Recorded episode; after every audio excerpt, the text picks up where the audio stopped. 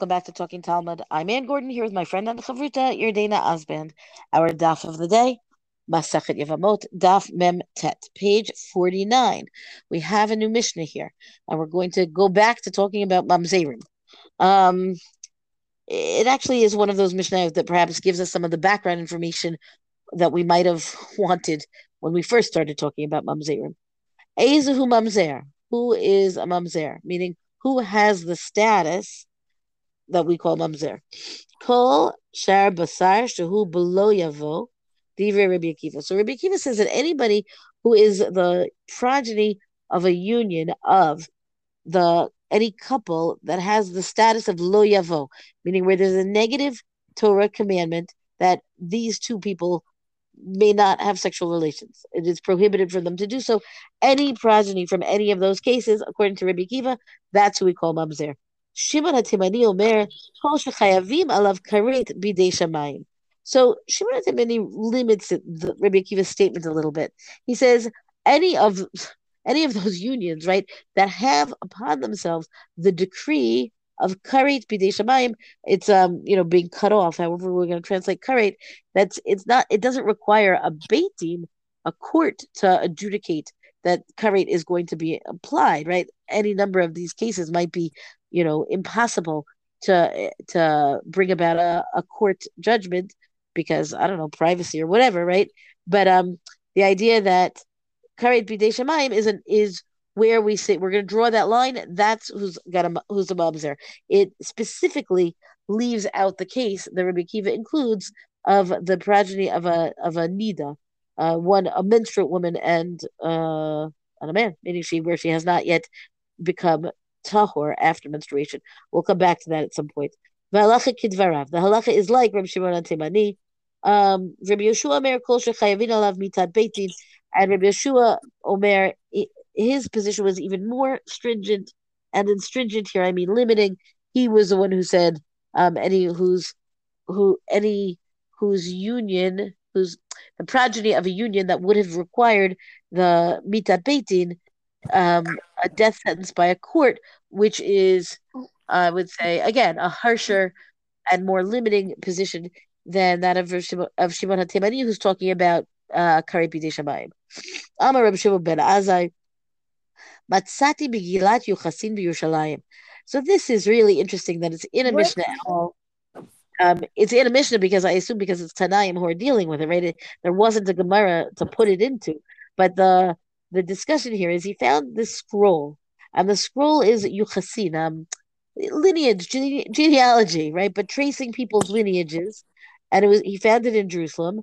V'katuvba was written in it Ish Ploni Mamzer Me'eshet Ish Lakayem Divrei Rabbi Yeshua, and in that scroll there's an identity, an identification of, you know, however many people, at least one person, that this was a mamzer from uh, the adulterous union of ishet ish from a married woman, right? And that is specifically, you know, a capital pun- punishment crime. And so then presumably that detail, including that detail, is a support for the position of Rabbi Yoshua, who said that we only uh, apply the status of mamzer when we have um, a, a, court um, appointed uh, death sentence, right? Or meaning that would have been applied. Ishto shemeta mutar bachota. Gersha umeta mutar bachota. So now we go back, and I, I imagine Yardaena that in a different setup of the Mishnah, these are two different Mishnah because it seems like that um, that we've got here the case of a man whose wife died, Ishto Shemeta, she died, Mutar ba'achota. He can then marry her sister. Gersha, the divorce she dies, mutar bachota, then also he's permitted to marry his sister, her sister, excuse me.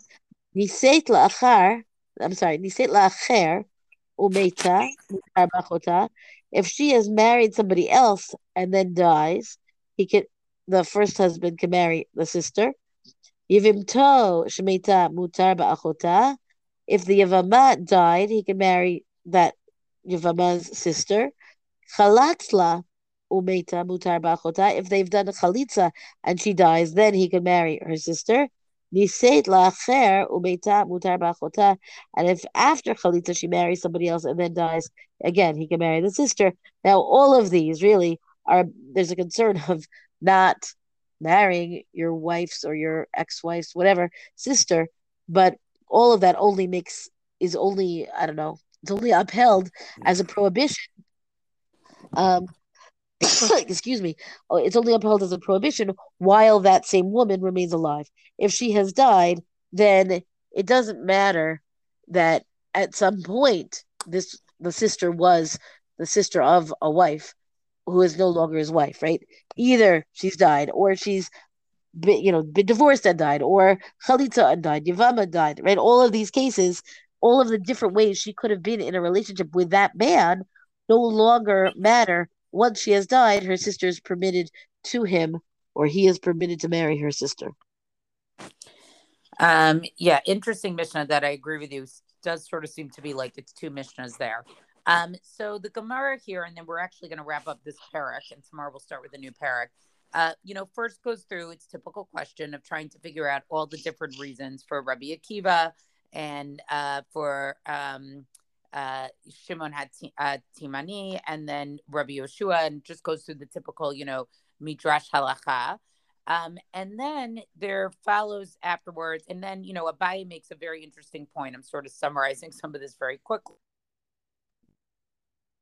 I uh, the Nida and the Sota sort of uh, you know that would not be a mamzer is because those women are actually under um uh, kedushin like they are legitimately married so a child from that union cannot be a mamzer and they have a little bit of a disagreement you know question about the shomer yavam what does that status actually mean but I, what i want to jump down to is a little bit more about the scroll of, of lineage um the scroll that they find right I'm a Rabbi Shimon ben Azai, right? Tani, right? So here they uh, they taught in a brisa here that it elaborates on this a little bit more and expands.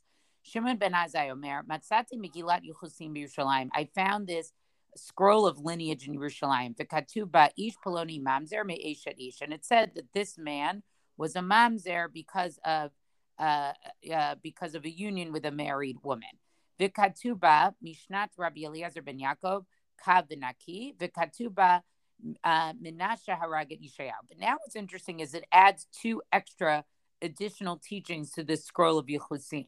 Um, it has the teachings of uh, a, a, teaching of Rabbi Eliezer ben Yaakov, right? Measure that a that uh, that a kav, right? Only a kav are, are clean and accurate. So there's some type of teaching here about Rabbi Eliezer ben Yaakov and measurements, and also that Menashe, the king of Israel, actually killed uh, killed Yishayahu. So what's interesting is, is the Gemara basically ignores this, you know, the first two statements of the Brisa and gets very interested in this whole thing about uh, and Yishayahu. And so Amar Rabba, so Rabba comes and says, Midan Dania Bekaltle, right? So he says Menashe judged Yishayahu um, and killed him. And what they basically then follows, and it, it's easy to understand, so I don't feel like I have to read it all in detail, is there were three statements of something that basically Moshe said, right? One is a quote of, from Moshe in Shemot, uh, and then one from Devarim. The second one is from Devarim, and the third one was from Shemot again. And then basically going back and saying that Yeshayahu said something that was that that basically contradicted what uh, what Moshe said. And based on that, that's why Menashe would kill him, uh, could kill Yishayahu. So Amar Yishayahu, right? So Yishayahu says, Yadana be makabel mad ame lay. So Yishayahu says, I know Menashe is not going to accept basically any explanation that I give him to resolve what seems to be a contradiction between what Moshe said and what I said. Via Maile Mezid. And if I try to explain it to him, then I'm actually going to have him that he's going to kill me bemazid because he will have heard the correct answer. He will have heard the resolution. And then it will be when he kills me bemazid. And at least this way, if I don't explain it to him, it'll just be beshogeg because we'll say he didn't really understand. It was a mistake. Amar, right? So therefore, what, what did he do?